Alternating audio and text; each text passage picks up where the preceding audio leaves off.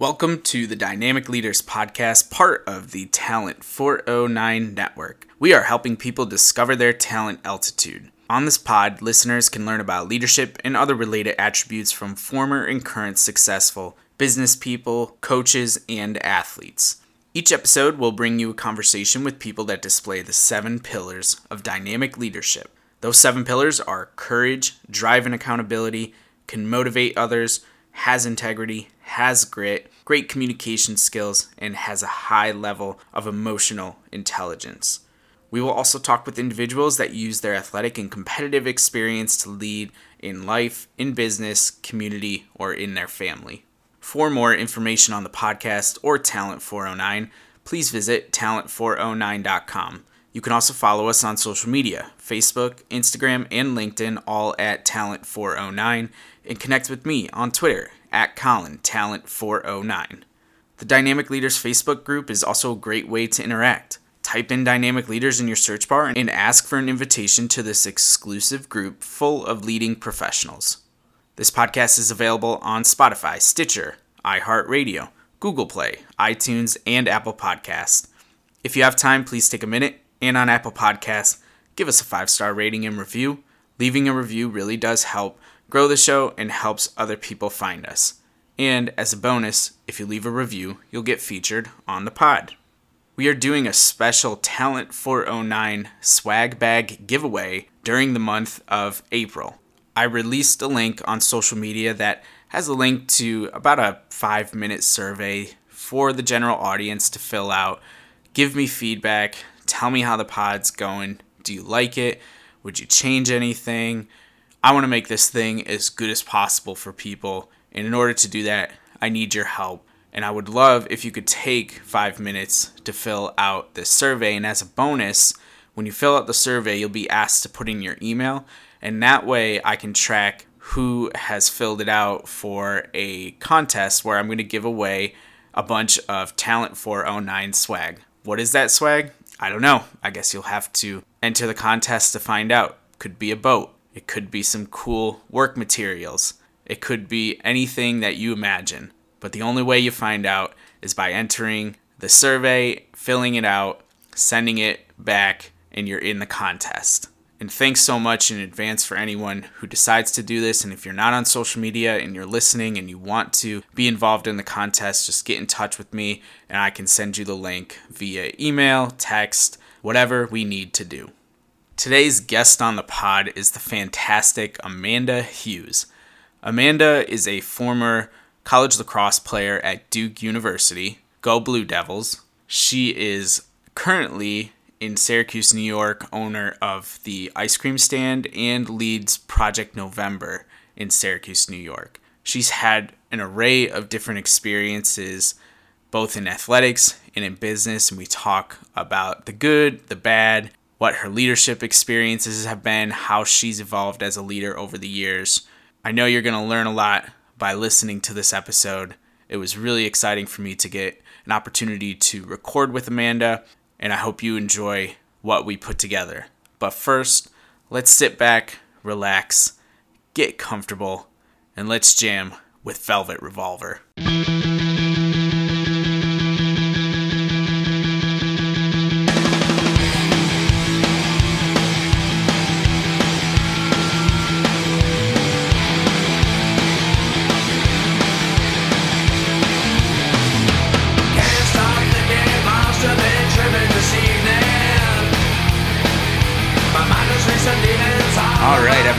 Welcome back to the podcast. Today, I have Amanda Hughes on the line with me. Amanda, welcome to the Dynamic Leaders Podcast. Hey, Colin. Thanks for having me. Very excited to be here. Absolutely. We're excited to have you on. You are one of the first lacrosse players that I think I've had on. Uh, if I have, I've had uh, a male lacrosse player on in the past, but I haven't had a female lacrosse player. So you are the first. You're starting a trend, hopefully, with lacrosse players in the future. But I want to. trend. yeah, it'll be a positive trend. It's it's a good thing. So, but before we get too far away from everything, I want to give you an opportunity to tell everybody who are you.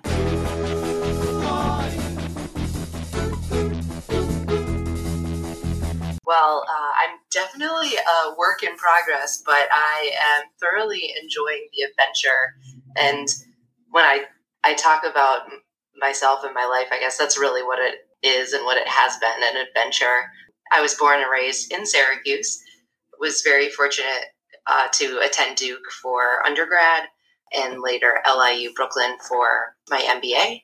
And college uh, and grad school was a time where I was, you know, away from Syracuse. I traveled quite a bit and still do. And recently, I guess maybe about four years ago now, moved back to Syracuse and have really kind of rooted myself here.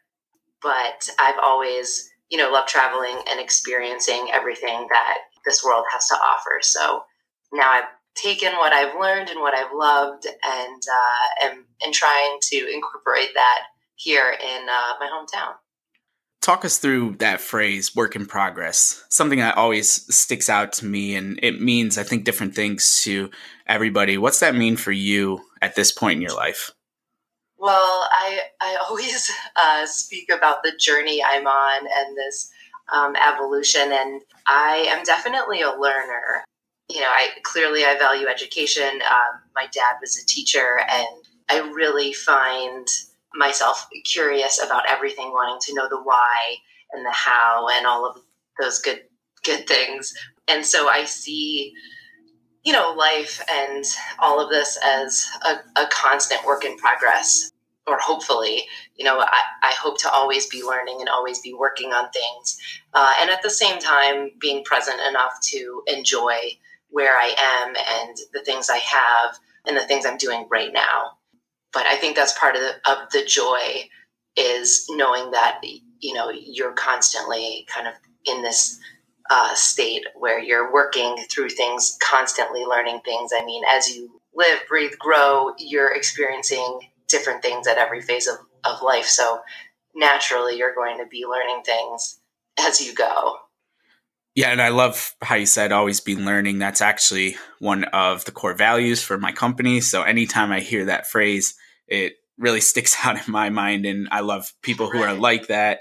It just it shows that you know that you can always find different perspectives and learn obviously, but you're not a finished product no matter where you are and i think we'll probably hit on this a bunch of times throughout the course of our conversation today but you've had a lot of different accomplishments and just because you've gotten to those points doesn't mean that boom you know roll credits life's over that type of thing. So you know you have a lot of life ahead of, ahead of you still and i think it's just really unique because i don't think everybody sees life that way.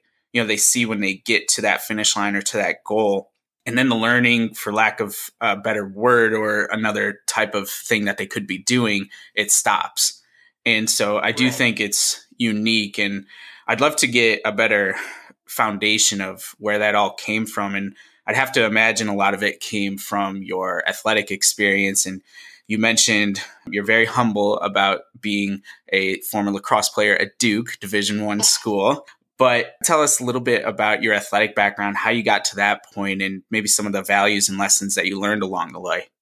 Wow, sure. Um, that was such an exciting time and feels so so long ago, but at the same time, you know, it feels just like yesterday. Sure. And the lacrosse piece was something that was very unintentional and happened pretty late um, when you think about how early kids start preparing and thinking about things like that. I didn't start playing until I was a freshman in high school, and I didn't pick up a stick or do anything until the Friday before tryouts.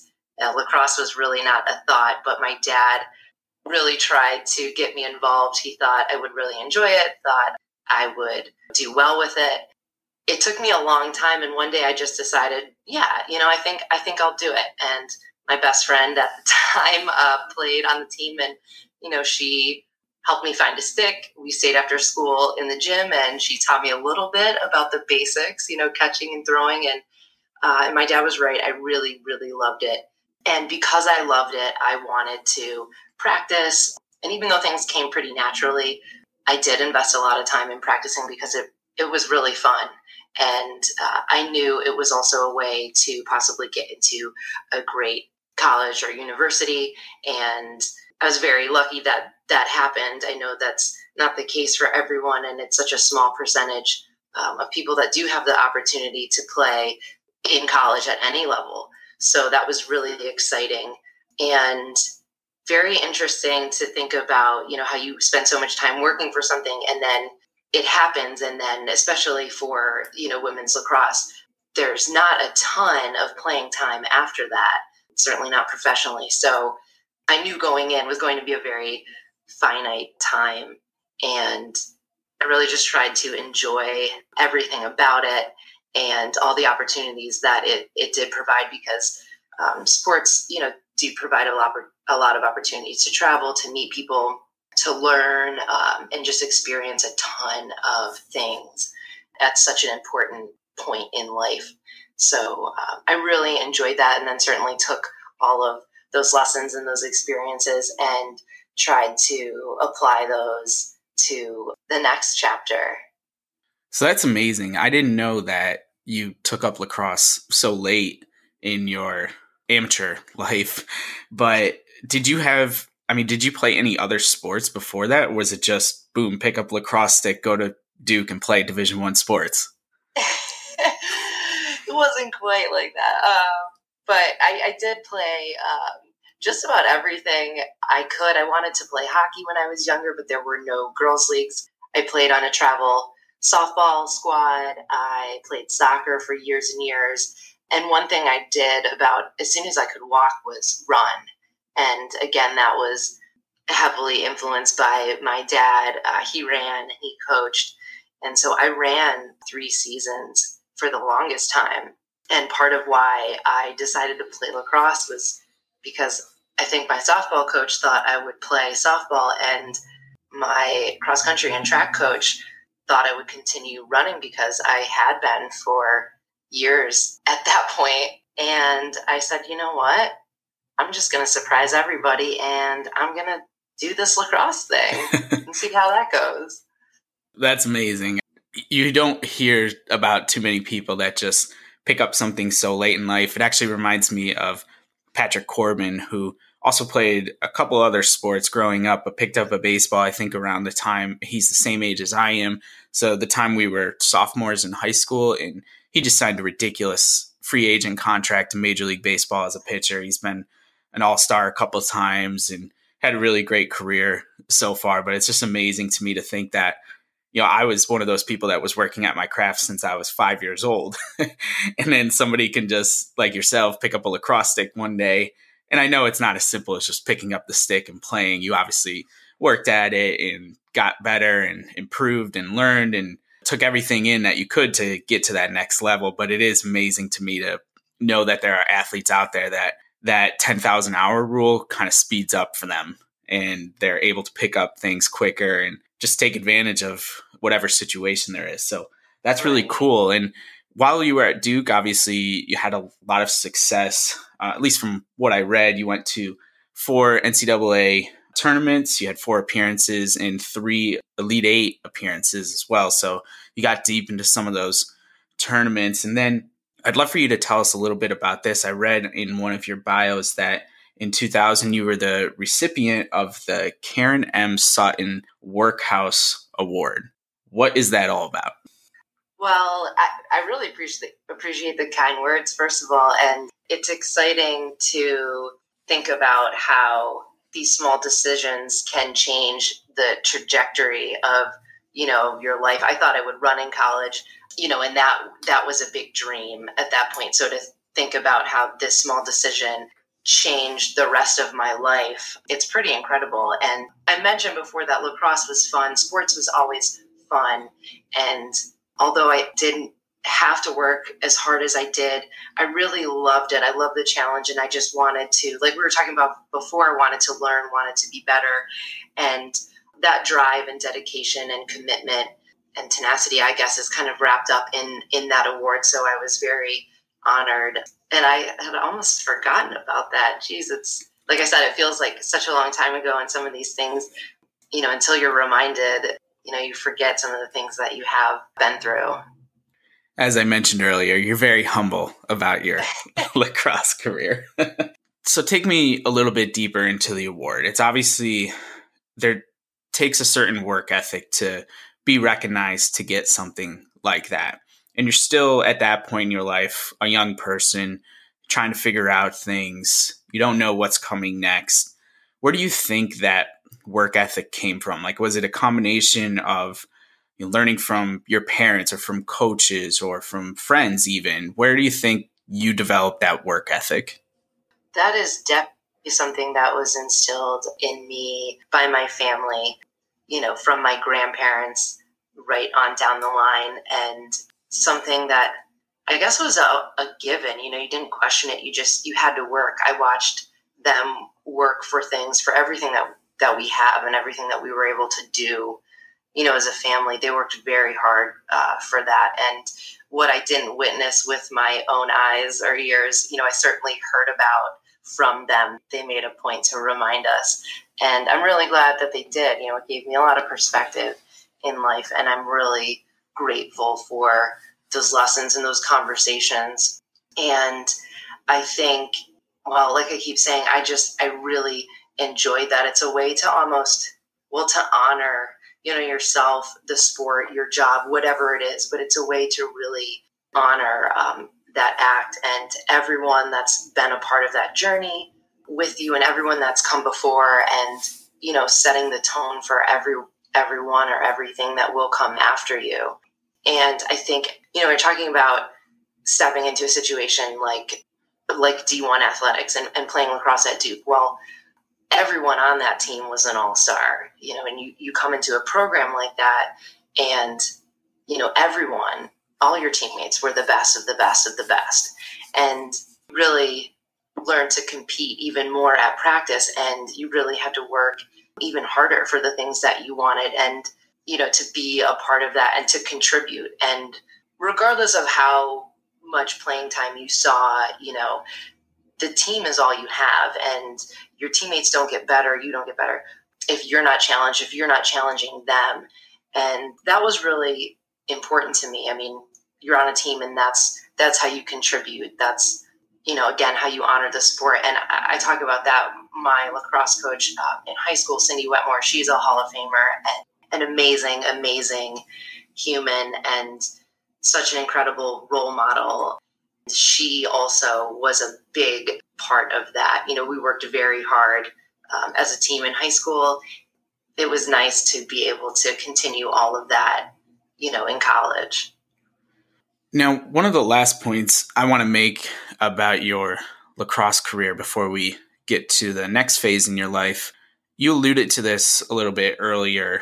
So, in lacrosse, not just women's lacrosse, but even men's lacrosse, there isn't a lot of money to be made at the next level. When you got to the collegiate level, what was knowing that, you know, for a lot of people, like if you're in football or you're in basketball, like you're playing for that dream still, right? You want to make it to the NBA, you want to make it to the NFL, Major League Baseball for baseball players and different things like that. So you you have something in addition to just playing for your teammates and playing for your school and for your community. Do you think it was more difficult for you to get amped up knowing that like you said that the end was going to be the end for you. There really wasn't going to be another opportunity. Or do you think that you thrived in that just knowing that you could leave it all out there on the field and no ha- have no regrets or something like that? What were your thoughts? Did you ever think that while you were playing? Yeah i think it's, it's obvious that you know the reality is like you said uh, the lacrosse career doesn't ex- extend much beyond college. Now, I did have an opportunity to play, and I still try to in tournaments all over that are very competitive and again allow me to continue to travel and see and do all these sorts of things. But when you're in it, nothing feels bigger or more important and you're not exactly thinking about this could be the end you're just you're wrapped up in those moments but it was very easy to enjoy and appreciate and never struggle to get excited about the moment and you know or the game it was all just so incredible i think i just always been pretty grateful i think people think that it's difficult and they kind of say they understand, but I don't know that people really realize the minute percentage of people that have an opportunity, like I said, to play at any level. It's really something special. And because of the coaches I had, the family I had, the friends I had, I never forgot that. So that really allowed me to to just enjoy everything. Um, and it, it was it was a blast. That's awesome. So you have a great support staff. It seems like not only your family, your friends, and really helped motivate you up through that point in your life. So you get to graduation day. Tell us what's going through your head. What what happens next for you? well, one of the most interesting things that I came to learn about this whole experience was, you know, so much of my life at that point was, well, you're going to go to college and, or where are you going to go to college? And, you know, you're working so hard in school academically and athletically for this one thing. And I never really thought about what happened after. You know, of course, you know, you'll get a job, you know, but what's that job going to be? And how do you go about finding out what it is you want to do.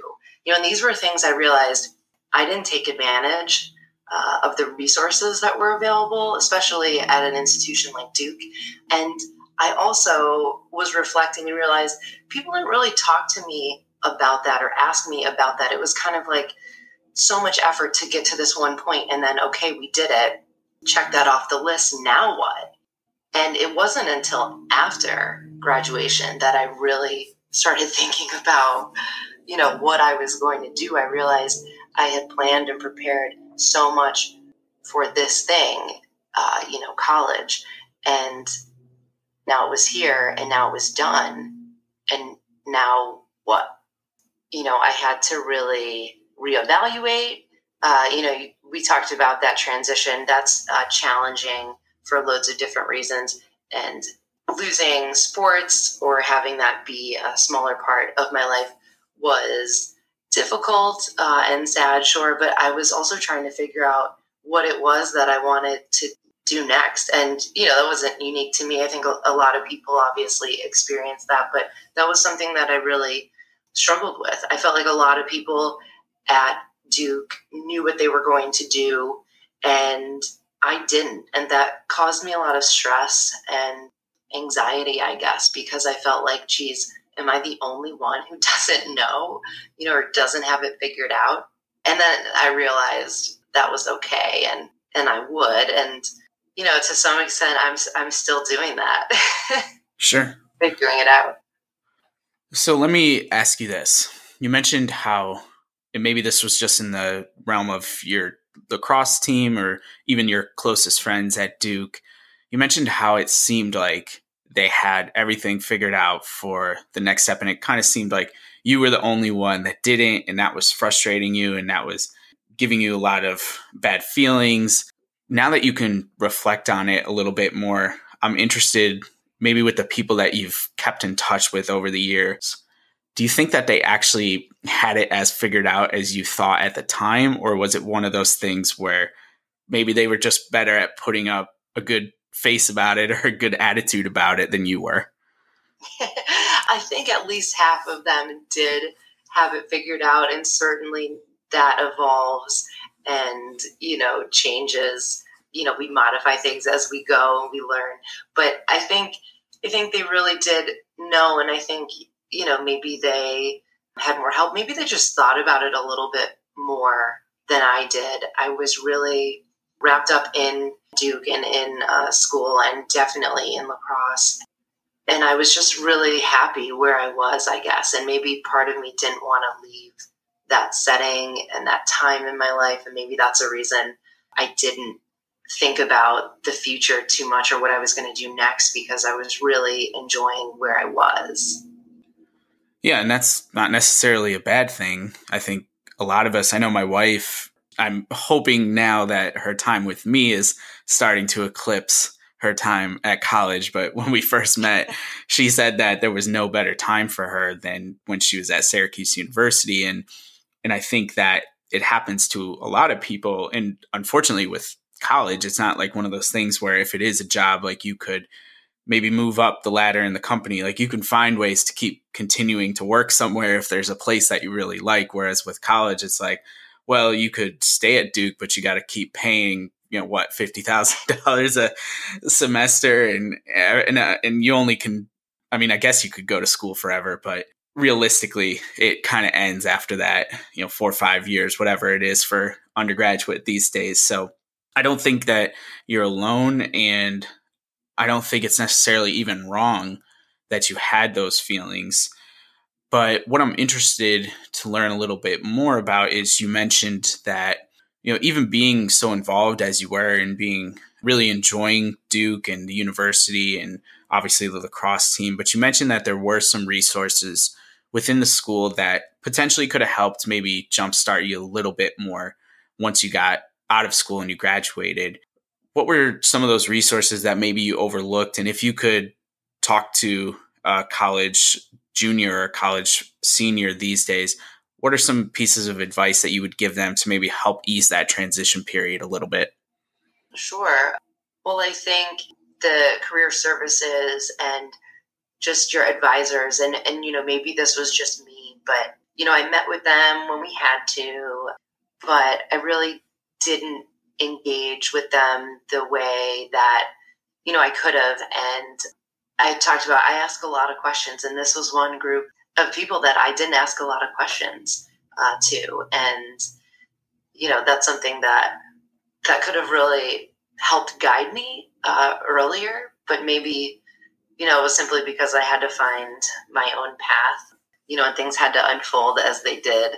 But every uh, institution of higher education has so many resources and i would just encourage people to dive right in and learn what they are explore and just really talk to people and ask those questions you know while they're there because they're phenomenal resources and they're they're there to help and guide and i don't think enough of the student body you know utilizes them so, an extension to that question, I think, would be what would you say to somebody who was in your shoes, was in my shoes? I also probably didn't take advantage of career services as much as I could have. I don't know that it put me behind the eight ball when I was out of school, but I was struggling. It was challenging.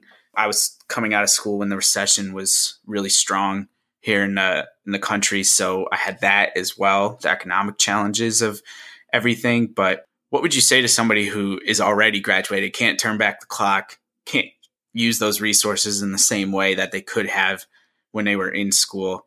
How do you start to find yourself? Like, what was your process for trying to figure things out once you realize that, hey, this is real, I got to do something, let's get going? Right. And uh, the reality is that you, you can still use those resources as an alum, and they may look different than when you were a student, but you can always reach out. And that's the great thing about, you know, that network is that you, you can go back and you can still talk to people. But I think paying attention to, you know, the things that you really enjoy, the things that move you and that matter and exploring those areas and talking to people you know who are doing those things that you admire that you enjoy and you know asking them questions taking the time to you know allow yourself to do more of those things is really important. And you know it it will come. I was never really nervous about finding my way. Um, i think some of the stress was because i felt like i had to. And i think maybe you know you and i we were also coming up in this in a different model.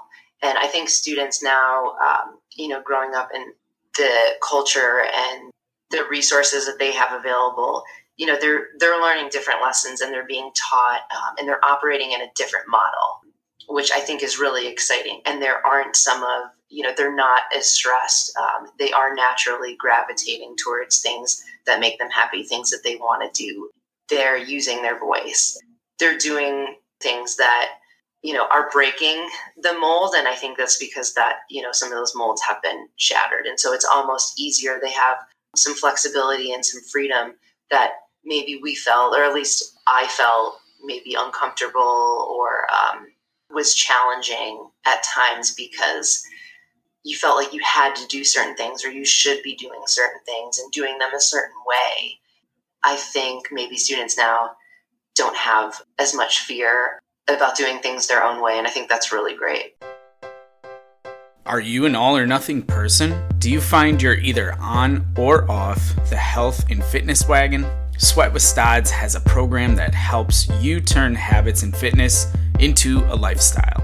Healthy Habits is a program designed to help you make lasting, incremental changes in your life that culminate into six new healthy habits. No working out required. With a few intentional minutes every day, you can have a huge impact on your health and life. This program focuses on water intake, steps per day, veggie intake, meditation, gratitude, and stretching. Six habits that will help you look and feel your best. And my listeners get a discount. Head to sweatwithstods.com and enter the code DYNAMIC at checkout for $10 off this program. I've done this program, and one of the best things that came from it for me was to incorporate stretching and meditation into my daily routine. It does work. It's not an overnight process, but it's easy, it's incremental, and you should really give it a try. And now back to the pod. Let's say we take a look at your LinkedIn profile, for example, today. What's going to pop up is your business owner. And for a lot of people, when they see that, all they think about is oh, okay, she's made it. She's successful. How do I get there?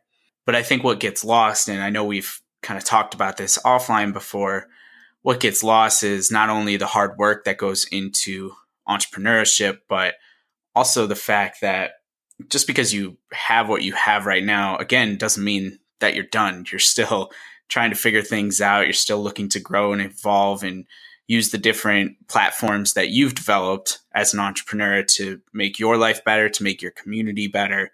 Tell us a little bit about some of the endeavors that you've had over the course of your career, how you got the ideas for them. I know there's a few different things that you're working on currently, but I would just love to be able to get a little bit more insight and share with the audience about how you got to where you are now so that people don't think that you just flipped a switch and all of a sudden became an owner of an ice cream stand. Which is a little bit of how it happened. Uh, no, well, right out of school, uh, I ended up working for a CPA firm. So it was, you know, pretty structured, very corporate. I was making good money, checking these boxes. But, uh, and even though it was a great group, I found myself spending more and more time coaching. So I was also asked to start the first varsity team at a school in North Carolina. And that was really exciting. And even though it wasn't paying me uh, very much money at all, not enough to live on, I was spending more and more time doing that. And I thought, geez, I really need to explore this because it's making me really happy. I'm feeling good about it. I feel like I could be very good with this. And so I, I left the CPA firm and uh, started exploring coaching opportunities. I had a chance to do some sales and marketing and a little bit of coaching at a place called Velocity Sports Performance. And that was how I found out about a position that was opening up at Davidson College with the women's lacrosse team. I had an opportunity to be an assistant there and like I said was was really loving it and realized that I could use coaching as a way to also earn, you know, a master's degree and ended up at LIU uh, in Brooklyn for that. And it was important for me that period because uh, I didn't want to be pigeonholed. I had been coaching for a while and I wanted to transition to the other side of sports. So it was really important to me to use that time uh, in grad school to refine those skills, look for job opportunities, use those resources that I felt like I didn't take advantage of in undergrad. And I did. I ended up getting a great internship with Madison Square Garden. I absolutely loved it and was able to come back and work there for a little bit after I graduated. I ended up, you know, we fast forward and I ended up coming um, back home to Syracuse.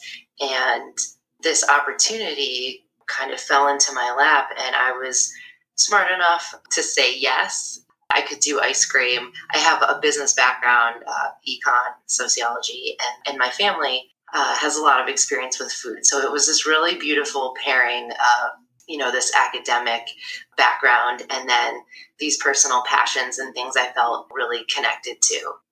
I thought this is just the perfect opportunity. I'm going to go all in. I never dreamed about opening an ice cream stand, but like I said, it was about the opportunity and the fact that I felt really prepared to do this and I, I felt like I could do it well. And also that it would be really fun. And that's so important to me. so I said yes, and I learned everything that I could before I opened, and I'm still scrambling to learn, you know, everything else there is to learn about the business. But it's been really rewarding. So, like you said, it didn't just happen overnight, it was a journey that involved learning about myself, all these things that made me happy, certainly learning the skills, professional skills to be able to run a sustainable business. And now here we are, going on year number four. Congratulations. That's awesome. And when you get nice weather in Syracuse, people flock to ice cream stands. So it's got to be really exciting when you know the weather gets nice and people are coming out. And I imagine that's probably one of the more fun things about your job. It is. People always comment. I mean, I'm smiling and happy, and uh, I love to laugh. So, you know, it's not unusual for me to be smiling, but people always comment. You know, they get up to the counter like, geez, you know, the line could be out the door, and they say, you're still smiling. And I think, well, you know, I'm serving ice cream here. You know, that no one's having more fun than I am. But yeah, it, it is. And Syracuse has great ice cream. And what's cool about Syracuse, we do have this you know, I'll say brutal winter. It's beautiful and it's fantastic and it's beautiful, but you know, it's it's tough. And when that breaks, you know, what I love about Syracuse is that people come out and they don't waste a second of the warm weather. You know, there's all mm-hmm. sorts of activity.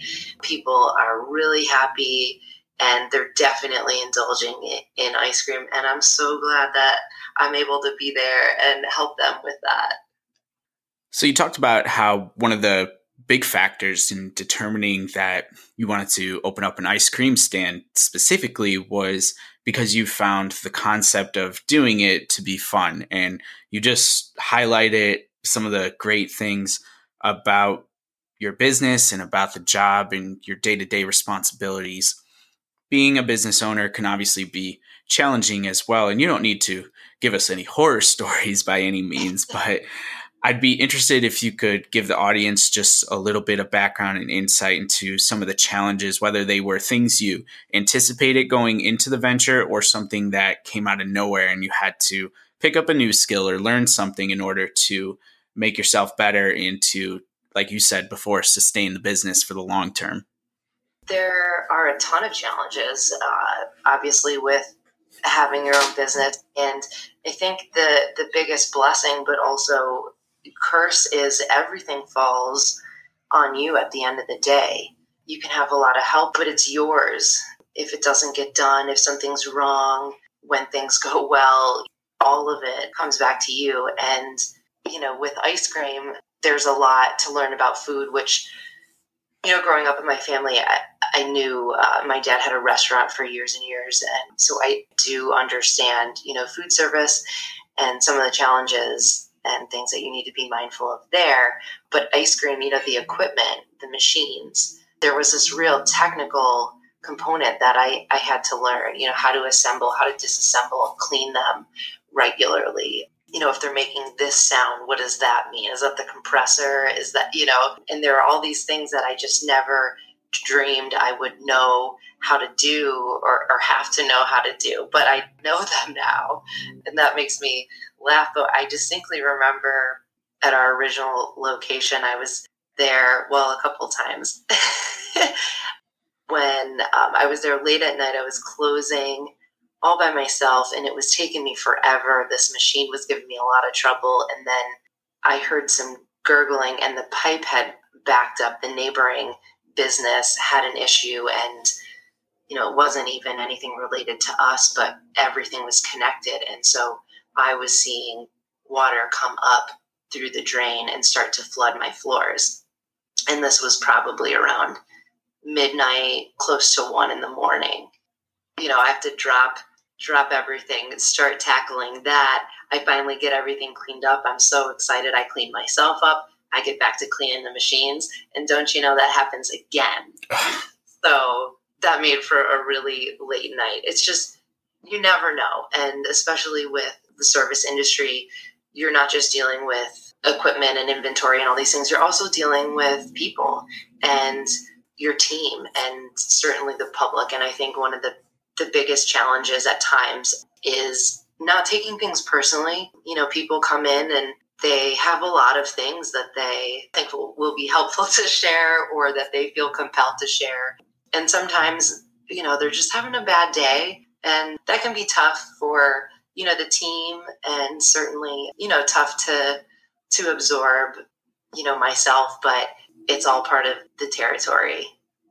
Yeah, and I can certainly relate to that being in the service industry in the past myself. And actually, that was what I would tell new people who came on that I was training. I, I said, I know it's going to be hard, but you can't take things personally because if you do, you're you're just not going to make it in the service industry. You can't control how people are going to feel or how they're going to react.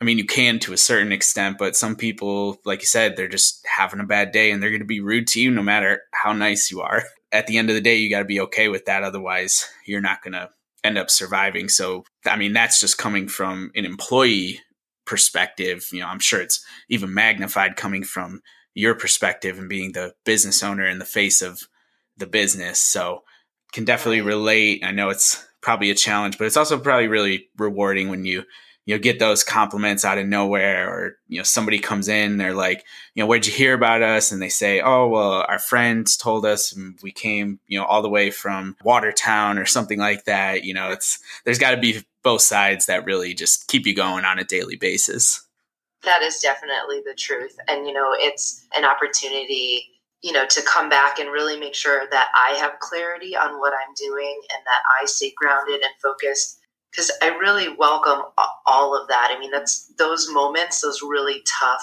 moments, are really great opportunities for me to learn and for me to grow. So, as difficult as they are, you know, I, I always tell people I do welcome them and I, I thank them. You know, it takes a lot. And sometimes you're right, they, they might just be really upset, but it takes a lot for people to, to share things and good and bad. So, I try to always thank them for sharing. And it's the balance of you know staying in your center and holding true to what you want to do and what you feel good about and your mission and values with the business and then also honoring and acknowledging what this other person is experiencing because it matters and it matters to them. So that is uh, like i said it, it's tough but it's really worthwhile experiences as well. Absolutely. And i think your perspective just comes from a bunch of different experiences and it shows how confident you are in yourself and as a business owner. So I want to acknowledge you for that. And as we move on here into the next phase of the podcast, with our guests, we like to talk about some of the leadership pillars that we talk about with my business and just in general on this podcast. And you've identified a few that you wanted to give your expertise on and your insight on to the audience today. So let's start with the pillar courage. What does that word mean to you? How do you use it in your work and in your life? Give us your expertise. Gosh, I love I love courage and people display courage in so many different ways. It's really astounding and so interesting to see. And I think, you know, people always told me, oh, you're so lucky, or, you know, you fall into this, or do, but I think what they were really saying is that, wow, you are courageous. You know, I wasn't afraid to step into some of these situations. I wasn't afraid to go for it when maybe they would have been. I talk a lot about saying yes. I, I said yes to a lot of things when I know people were afraid or would have said no. I said yes when I didn't know the answers, you know. Would you like to start an ice cream business? Could you do yes. You know, when Madison Square Garden asked me if I knew anything about graphic design or Photoshop, I said yes. And then I learned everything. And then I ended up doing some design for them. And, you know, I knew nothing about it before, but I said yes. And I guess maybe, like you said, I, I had faith in myself that I could learn these things. What I've learned a lot later in life is also how to say no, because that's important too. Uh, so, yeah, I think that's how I've been lucky or stumbled into some of these opportunities, as people like to tell me. But it comes from having the courage to let go, to say yes, to say no. I've left jobs without having. Uh, in fact, I think every time I left a job, I did not have another one lined up. And that is really terrifying for a lot of people. But I knew the only way I was going to find that next piece was if I let go of what I currently had. That's kind of how I see courage, and I use that myself um, and in my life. Yeah, I think that's beautiful the way that you laid that all out. And I really appreciate the part where you talked about saying yes, but also having the confidence to say no, because I think where people could fall off a cliff when they're being too courageous is if they just keep saying yes to everything and there's no purpose behind it.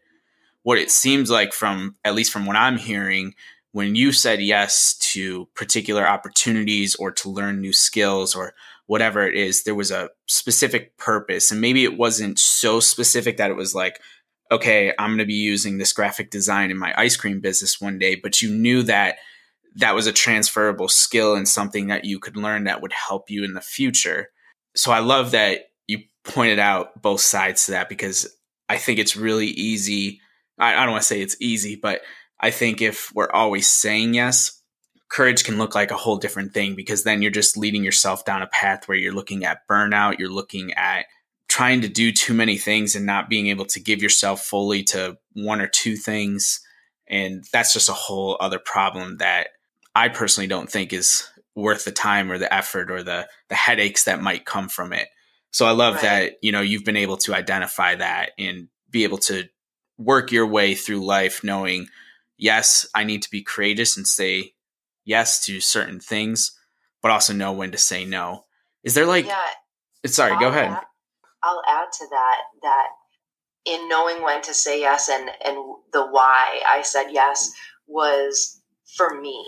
I think you can get into trouble, you know, when you're saying yes for other people. But the things I said yes, I said yes to conjured up like so much joy and excitement that I, I couldn't say no.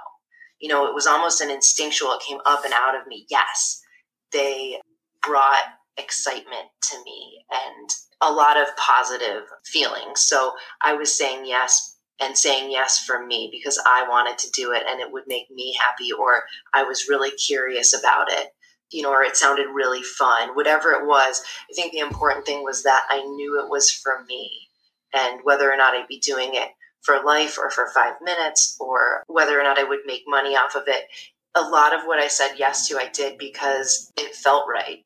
I was trusting my gut, my intuition, whatever you want to call it, and I was doing it for me. And that was exactly the question I was going to ask you. So I'm glad you went there. oh, great. Yes. And the second pillar that you had identified that you wanted to talk about was emotional intelligence is something that probably wasn't on my radar even uh, as much as two or three years ago. And it's something that I take very seriously now. And it's something that I'm always on the lookout when I'm working with teams and organizations, whatever it is. What about emotional intelligence stands out to you? Why was it important to highlight that in today's conversation? Well, I think that's something that people are are uncovering and talking about a lot more today, which is really exciting. You know, because there are other components to success and it's not just you know IQ or your your knowledge about this skills there's you know there are other elements to it and I think this was something that kind of I kind of connected with without really realizing what it was or talking about it until you know, later in life, and I, I'm actually working with a, a business coach at the moment, and this is something, you know, we've read a book on emotional intelligence and that that we talk about. So this was something that was kind of at the forefront of my brain, and I think it's a, an important piece. And you know, it's about the communication, I guess, between that rational brain and then the source of your emotional brain, I guess, and being able to to filter those and communicate between the two. Yeah, and I think it's really interesting that we talked about it in the service industry how it's really easy to identify that you're working with people but you're also working for people. You're interacting with people. It's like a very intimate thing because you're face to face you know there's exchanging money like you're you're just really close in in person whereas a lot of transactions in business today are done through a computer, done over the phone, and something like that. And that human element just gets taken out of so much. So, you know, for me, I've kind of been spoiled throughout my working career because I was in the service industry and then I was in HR and recruiting. And so I've always been around people, and people have always been the forefront of the successes I've had, the challenges that I've faced on a daily basis. But I think more and more in other parts of the working world, and other things that people are doing. They're just realizing that the human element is still important. Even though we have all this data, we have computers that can do so much for us. If you leave out that human element, then you're really missing an opportunity to connect and build relationships and things along those lines. Exactly. You said the magic word connect. And anytime you can make a, a connection, you know, a real touch point, that's when you get the relationship building and just the connection that will keep people coming back, that will allow them to feel close. Those are positive associations for people. And I talk to my team about, I try to empower them, of course. And we talk a lot about how they have the power to really change someone's day. And uh, I try to go over scenarios and describe in different ways you know how, what that might look like. But it's so important obviously. And i think ice cream is special and unique in that it's such a celebrated treat. It's very much a, a reward in our, our culture. People are celebrating you know all sorts of things and you know first dates straight a's a, a victory you know with the sports team whatever it is or people are having a really tough day and they come in you know, to be able to connect with them in that moment too and, t- and turn their day around is really important. So having that emotional intelligence and being aware of, you know, more of the whole picture and what's really going on and being able to, like I said, filter that through is really next level stuff. I mean, that that'll really um, change and make an impact on on someone. Yeah, I love that. I'd love to hear real quickly. You mentioned that you have a business coach. I also have a business coach. I don't actually hear many people talk about that they have a business coach or that they're working with one or that they want to work with one. I don't want to say it's like a taboo thing in the entrepreneurial world, but I do think in some ways it people may think that it shows weakness in one way or another. And you don't need to be an entrepreneur, I don't think, to have a business coach. Like they're just there to help you continue to grow and, and develop and and be a guide to enhance some of those things. What about it for you has been maybe the biggest thing that you've learned or the biggest thing that you've taken from the experience working with a business coach? Wow, there's just been so much. And honestly, he's probably one of the biggest influencers in my life lately. Michael Scrow, I want to give him a, a, little shout out now, and he has uh, leadership coaching. What I've really learned is more about my leadership style, and what I've learned is how, yes, the way I function, um, you know, can be a really big asset, but the skills I have, my biggest strengths, so to speak, are not always the tools that I need to use to solve you know every problem. And i realized that that's something i was trying to do a lot of the time. I need to reach for another tool. So that was really eye-opening which you know, um, is not always comfortable because it's not part of my natural style, but it's important, you know, to learn and to be able to function and deliver these, you know, these different skills and problem solving techniques and, you know, styles of communication. It's all wrapped up. Obviously, we see different types of leaders, and you can be a successful leader with very different styles but I think the most successful leaders also understand, you know, these other aspects of leadership, other ways to lead, and they're able to tap into those skills and use them when they're needed or when their natural style maybe isn't going to serve them the best. Yeah, that's awesome. I'm glad that you found somebody that can help highlight some of those things for you. And it's not that you didn't know them, but it seems like you know working with a business coach and this is what's happened for me too is just been able to speed up the process for me and say like hey you're you're better at doing this than you thought you were. Hey you need a little bit more work here. And it's nice having that objective person who can see things from a, a bigger vantage point and help you break it down and work through some of those things. It's been really eye-opening and i mean we we can't do it alone. You know, mm-hmm. um, we we need help, and you know, I spend a lot of time training my team and working with my team and being a mentor to the best of my ability. But I need someone um, so that I can continue doing that, and so that I can grow and be even better in that role. And that's where you know Mike comes in, and it's just been really, really eye opening, and I feel like he's helped me be more efficient with things and help me implement um, some systems which are really the foundation of any great business. You know so it frees me up to do uh, even more or more things that i enjoy doing. In addition to your business coach and your journey to always be learning the audience i like to have them hear from our guests where they consume their content. Can you tell us maybe like one or two books or podcasts that have really been influential in your life if you know, maybe somebody in the audience is looking for a place to start and enhance their leadership journey or their entrepreneurship journey. Do you have a couple recommendations that you can give us? Oh my gosh i'm always reading you know like three four books at a time. I'll tell you my favorite go-to right now is ben brene brown.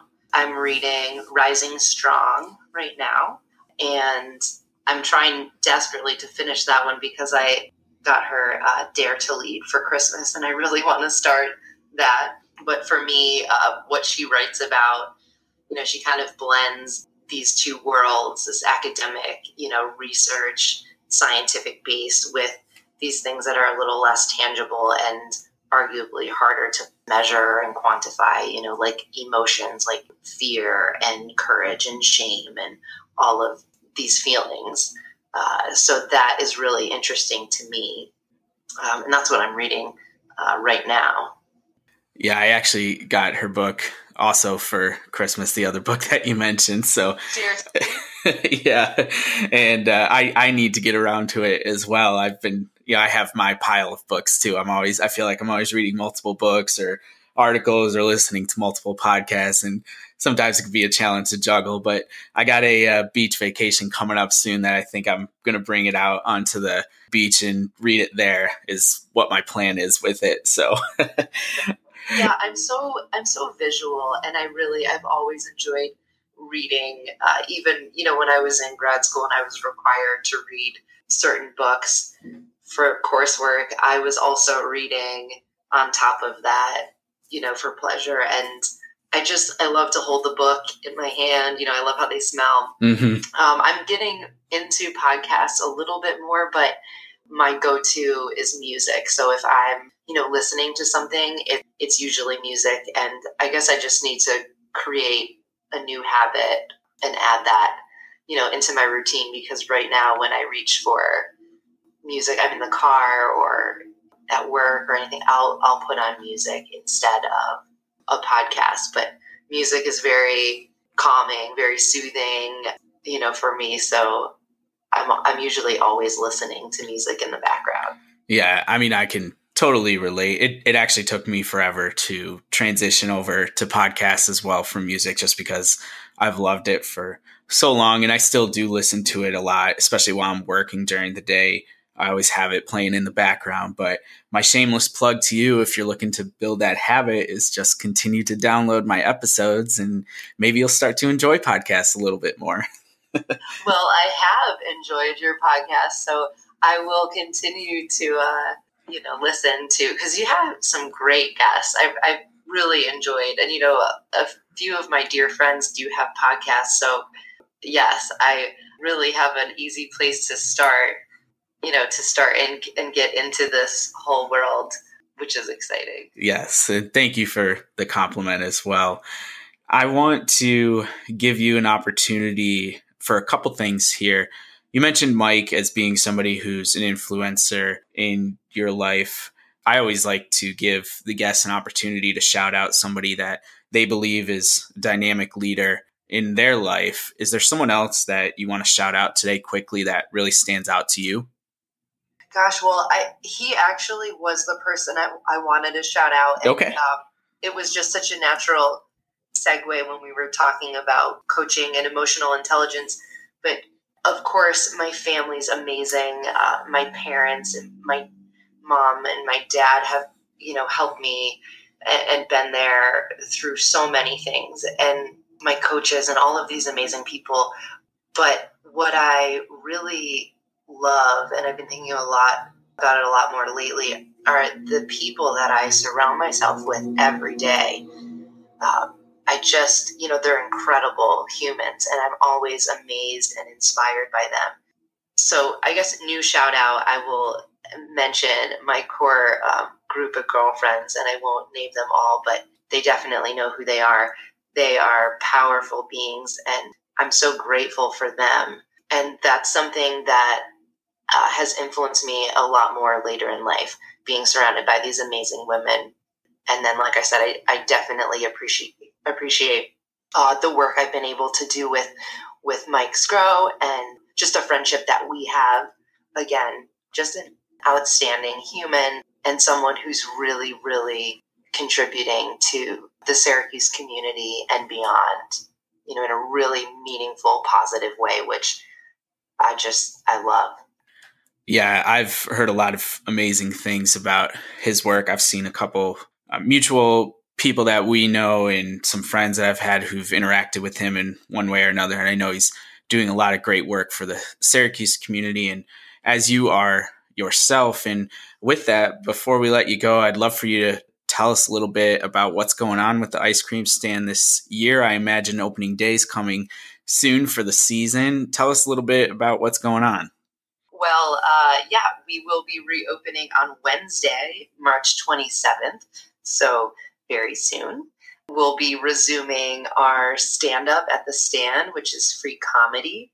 We'll definitely have K Mason Cones, which is our live uh, local music series, and then, you know, some more things sprinkled throughout the season. I would definitely encourage anyone interested to follow along on Instagram, Facebook, or Twitter to see uh, what the ice cream stand is up to and sharing because it's constantly changing and we're always communicating events and specials and things. So stay tuned. And you can always find me every Wednesday morning at 6:15 a.m. at the water tower at Thornden Park doing November Project Syracuse. That's another amazing group of people coming together every week, having a lot of fun and uh, putting in some real work. So if you feel like moving your body and getting a good good sweat in, you can uh, definitely join November Project Syracuse.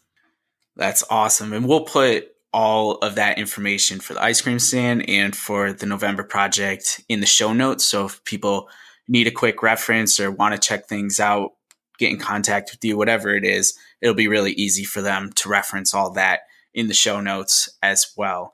Amanda, this has been such an amazing conversation. You are an awesome, dynamic leader really appreciate you taking time out of your day to chat with me and to share your story with the audience. And I can't wait to, uh, we're, my wife and I were coming back to Syracuse uh, for a week in June Uh, so shout out to everybody in Syracuse who didn't know that. Now you know.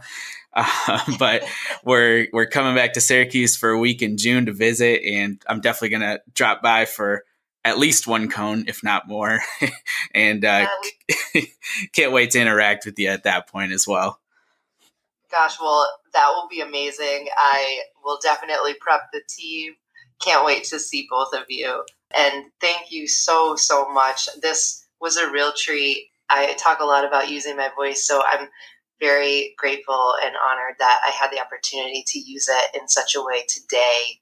A lot of fun. Um, keep up the good work and just thank you so much for letting me be a part of this. Whoo, baby, what a great episode that was. Amanda is awesome. So glad that we got her on the pod to share her story, her experiences, and her expertise.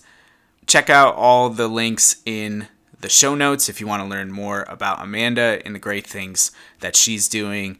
Thanks again to our sponsor, Sweat with Stods. And as always, Thanks to you, the listeners, for taking time out of your busy day to listen to us. Don't forget, if you want an opportunity to win that swag bag from Talent 409, fill out the podcast survey, which is in the show notes, and you can find all over social media. We are back next week with another guest. Stay tuned for that.